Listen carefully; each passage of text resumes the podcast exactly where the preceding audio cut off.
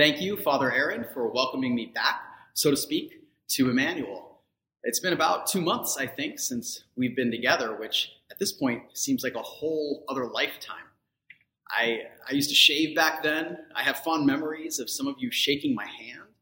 That was really nice. I haven't shaken anyone's hands in over a month. You know, it's odd with everything that's going on, with the whole world turned upside down. It's the little things that have been getting to me. I first noticed it shortly before the shelter in place order went into effect. Uh, I went out to the store for our weekly grocery run, and uh, my, my wife, around St. Patrick's Day every year, likes to cook a corned beef dish, which of course goes with potatoes. So I was trying to find red potatoes at the store, and I couldn't find any, or any potatoes for that matter. It was really odd. Uh, so I, I went to another store. No potatoes there. I went to a third store. Still couldn't find any potatoes. I didn't realize it, but the hoarding had begun. People had started buying everything that could last in the pantry for longer than a couple weeks. So I call up Kristen and uh, I, I, say, Kristen, I, I haven't been able to find any potatoes. I don't know what you want to do.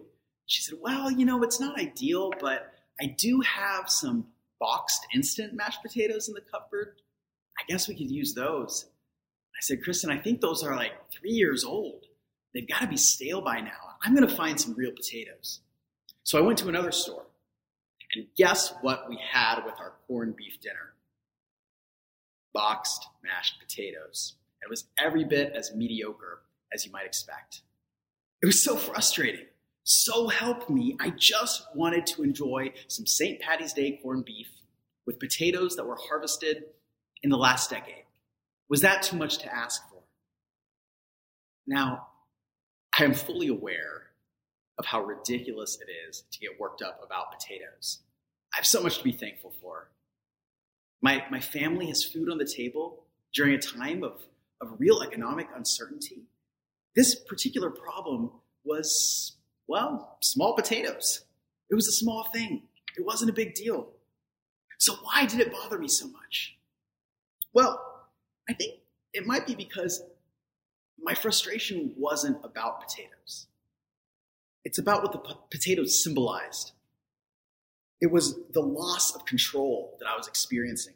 Part of me felt like I needed to find potatoes because if I could just find potatoes, everything would be okay. It would show that things weren't as bad as they seemed. The potatoes briefly became a symbol of normal life that I was holding on to. In the last week, I've seen this play out in the national news. In a few states, Vermont and Michigan among them, they've started clamping down on the sale of uh, what are considered to be non essential items. So s- stores have been closing off toy sections and clothing sections and home improvement and so on. And I, but I've been seeing a few social media posts that are especially frustrated about the closure of the gardening sections. And I guess I kind of get it. You know, we've had a lot taken away from us this spring. We've lost church, we've lost our schools, some of us have lost jobs. And I want to ask is it too much to ask that we be able to keep our gardens? Where we can do something we enjoy outside in a perfectly socially distancing way? For those who are able to do it, gardening is like this little oasis of normal in a sea of chaos. But when we're grieving the loss of something or someone, we often find ourselves clinging for dear life to what still remains to us after everything else has been taken away. I have in my possession a little, here we go, a little Smurf figurine. It's a silly little thing. It's made of, I don't know, some kind of rubber or plastic. It's not worth a penny. Um, it's, I, I, don't display it or anything. I, I'm not a big Smurf fan. I don't think I've ever even seen a full episode. But it has traveled with me to the last seven places I've lived over the last 14 years. And the reason is it belonged to my youth pastor, who uh, one summer while I was studying abroad, I, I got the call that, that he had died unexpectedly trying to save someone's life in the Fox River and I never got to say goodbye. And so when I came back uh, I was invited to take one of these little, he had all these Smurf figurines, and I was invited to, to take one to remember him by. It was this tangible link to someone deeply influential in my life who is now gone. And, and I've never been able to bring myself to get rid of it because it reminds me of him. It's the one thing that I, that I have left that belonged to him. The gospel passage that we read today, which was from John chapter 20, is about someone who is hanging on to what she has left of her beloved teacher and Lord. Last Sunday, Father Aaron introduced Mary Magdalene to us. She's the one who went to find Peter and John after she discovered that the stone had been rolled away from Jesus' tomb. Now, we don't know a whole lot about Mary Magdalene. Last week, Father Aaron uh, told us that, she, that Jesus had delivered her from severe demonic oppression.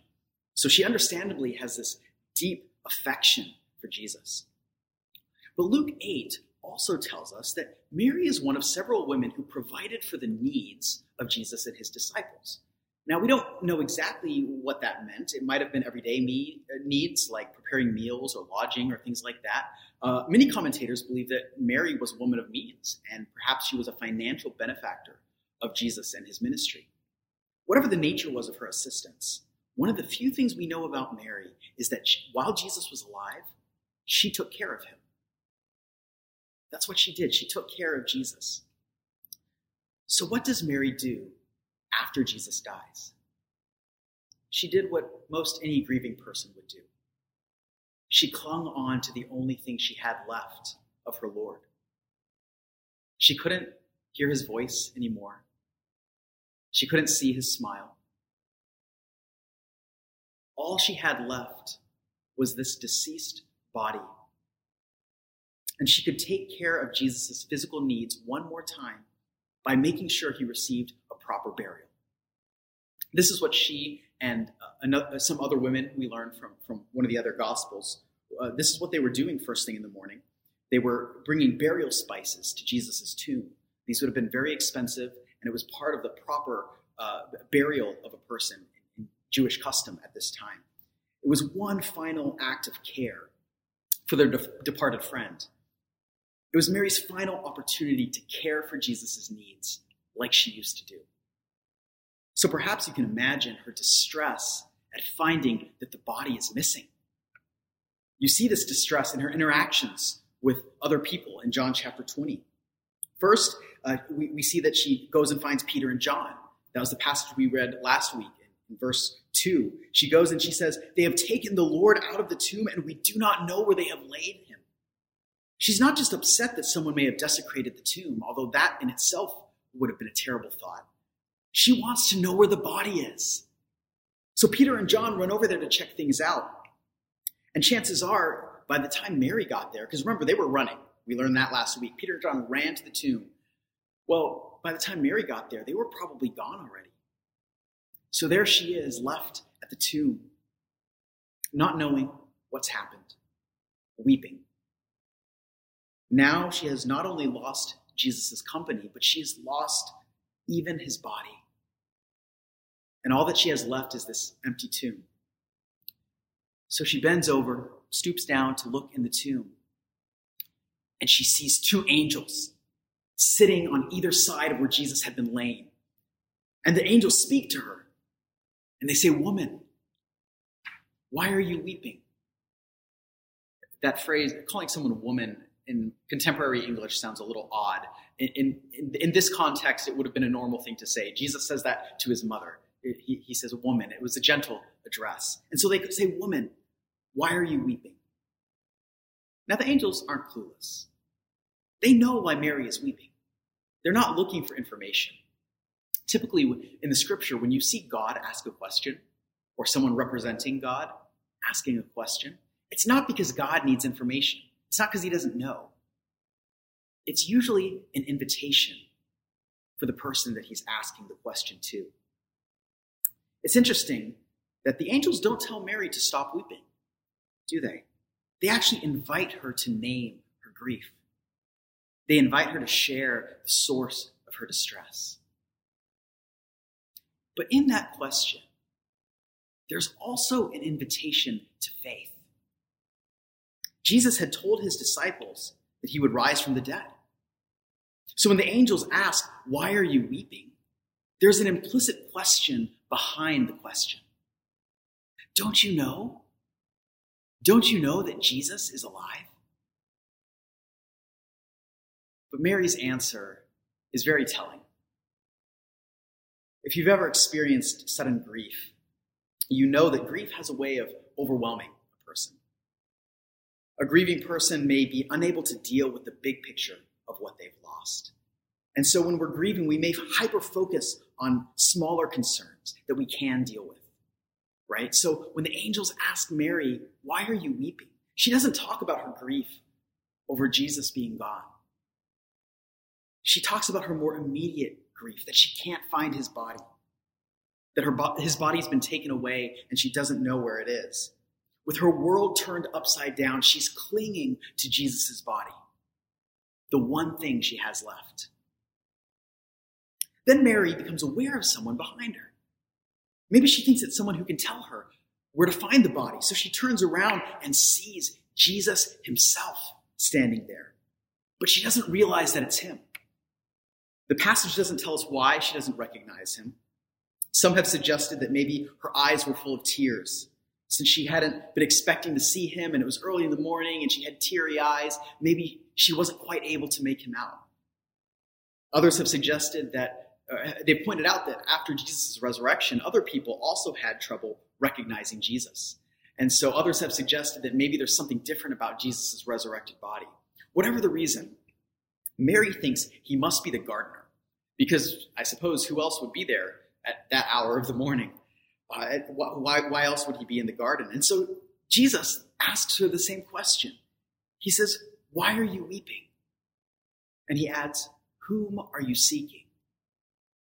Again, Jesus obviously knows the answer to this question. He's not looking for information. And I don't think he's playing games with Mary either. Once again, without negating her grief, Jesus is inviting her to share what's grieving her. But he's also offering a gentle invitation to faith. See, in this moment, Mary is looking for the wrong thing. She's looking for a dead body. She's not looking for the resurrected Jesus, she's looking for Jesus' body. And in her relentless search for his body, she's unable to recognize the true object of her desire that stands right before her.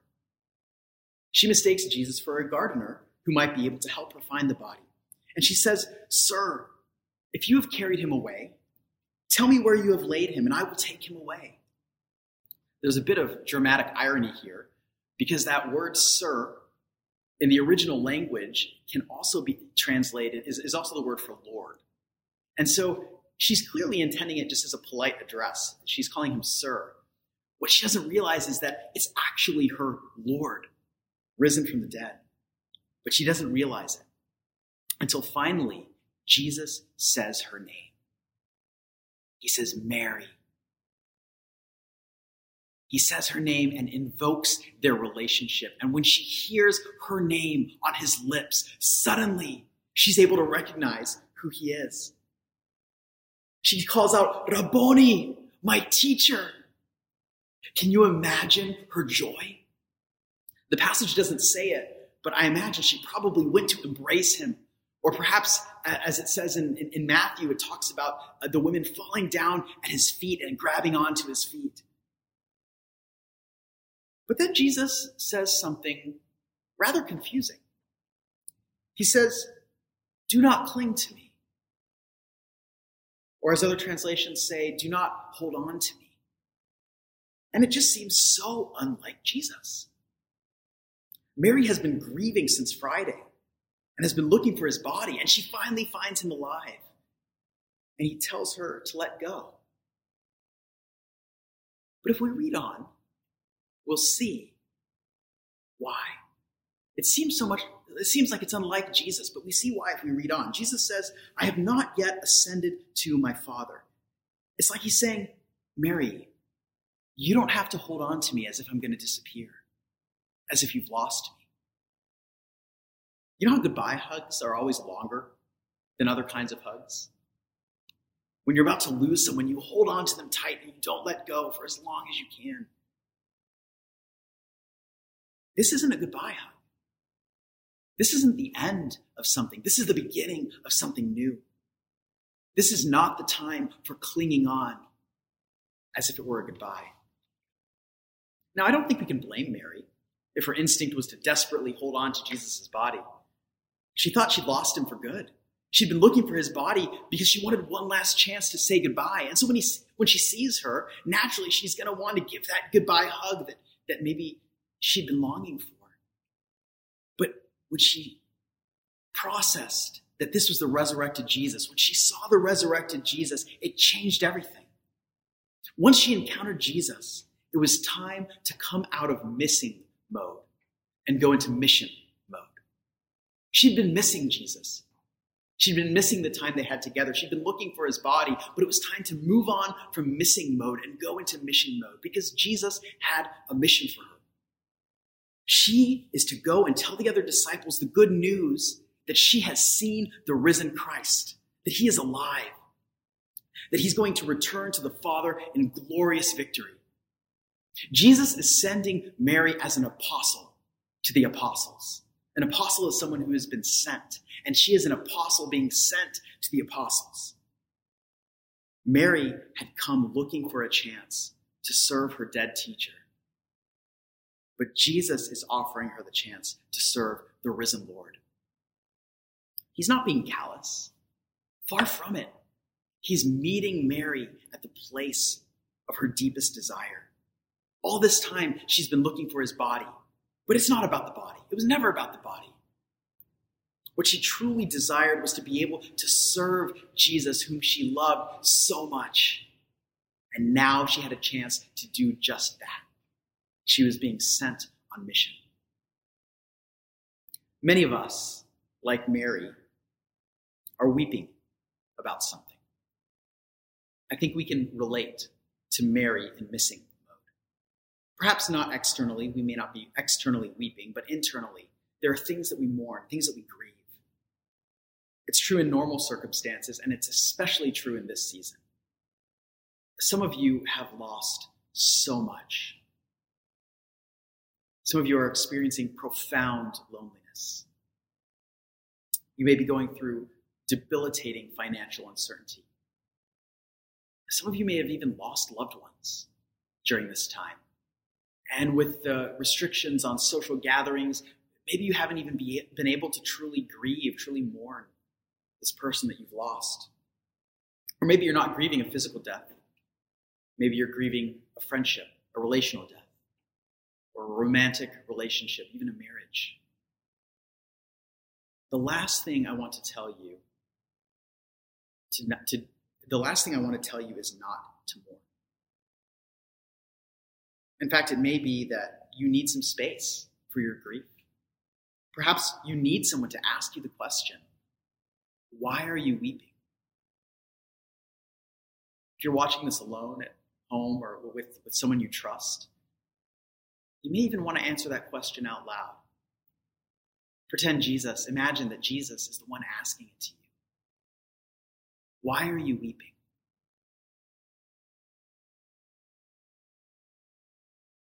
The Bible is not going to steamroll your grief with platitudes about how time heals all wounds. When Jesus' friend Lazarus died, Jesus wept along with everybody else, even though he knew that in a few minutes he was going to raise Lazarus from the dead.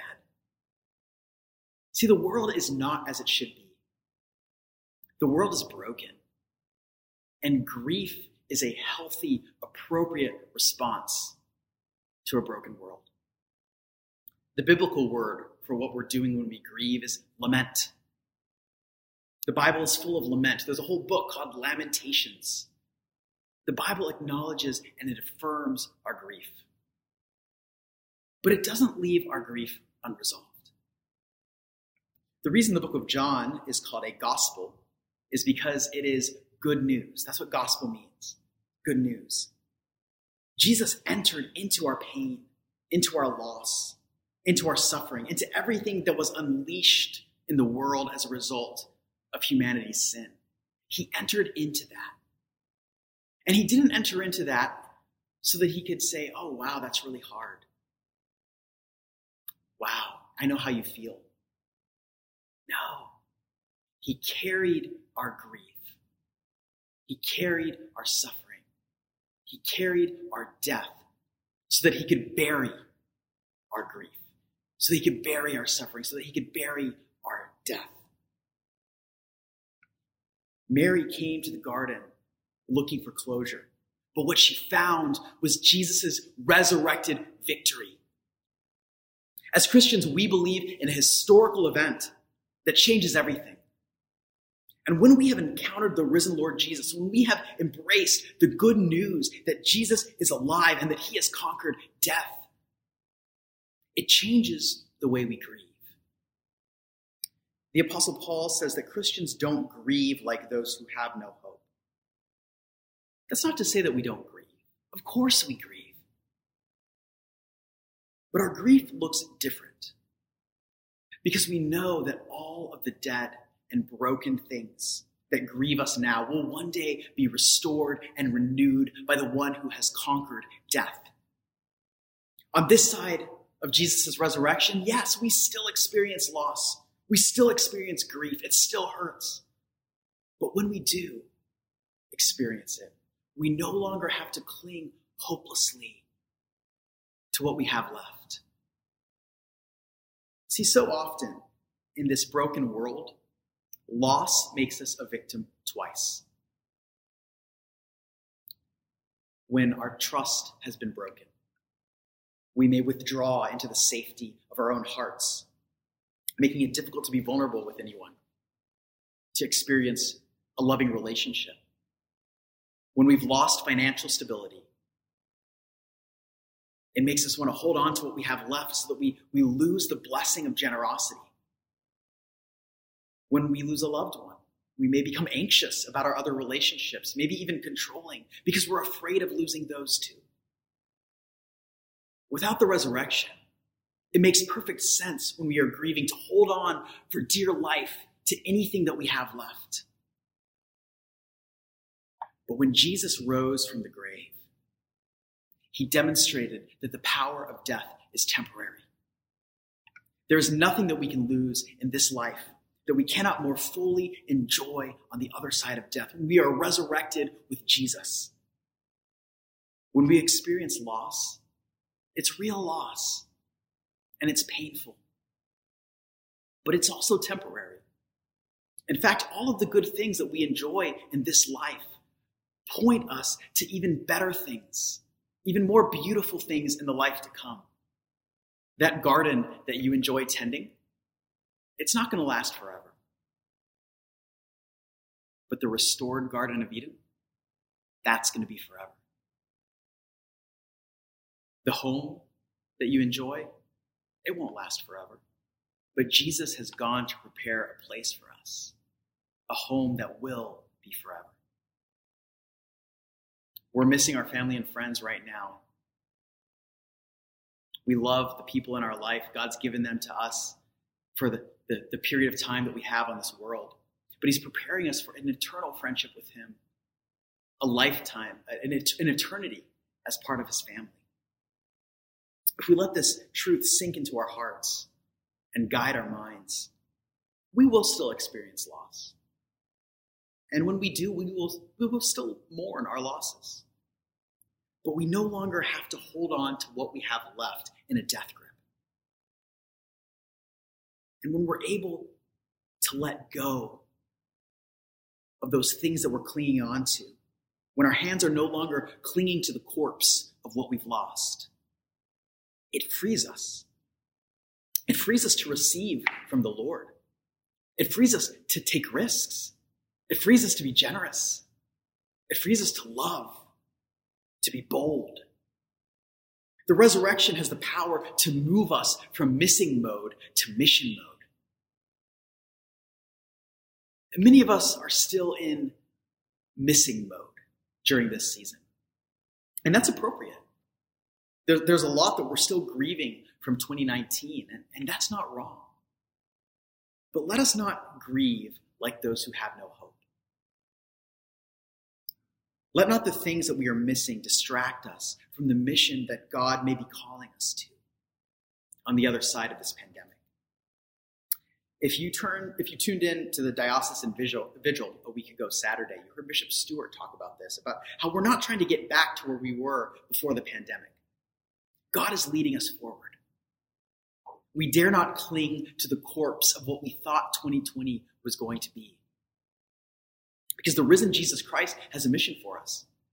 I don't know what that mission looks like, the specifics of it for you personally.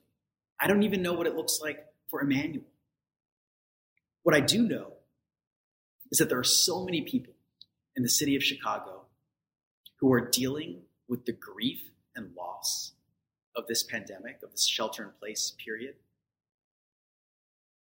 without the knowledge that Jesus has conquered death. There are people in our life who need to know the love of Jesus now more than ever. They need someone to ask them, why are, why are you weeping? Whom are you seeking?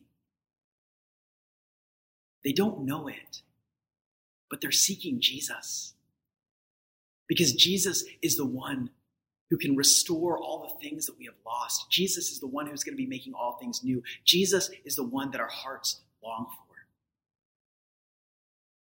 Now, this is a tricky time to show love to our neighbors. In fact, this is a time where we love our neighbors by staying distant from them.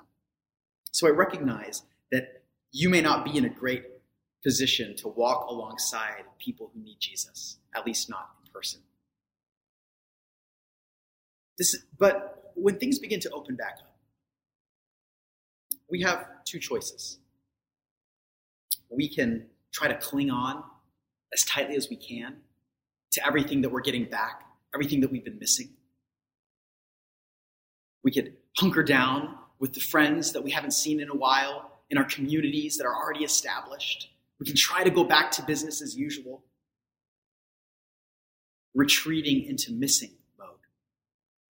or,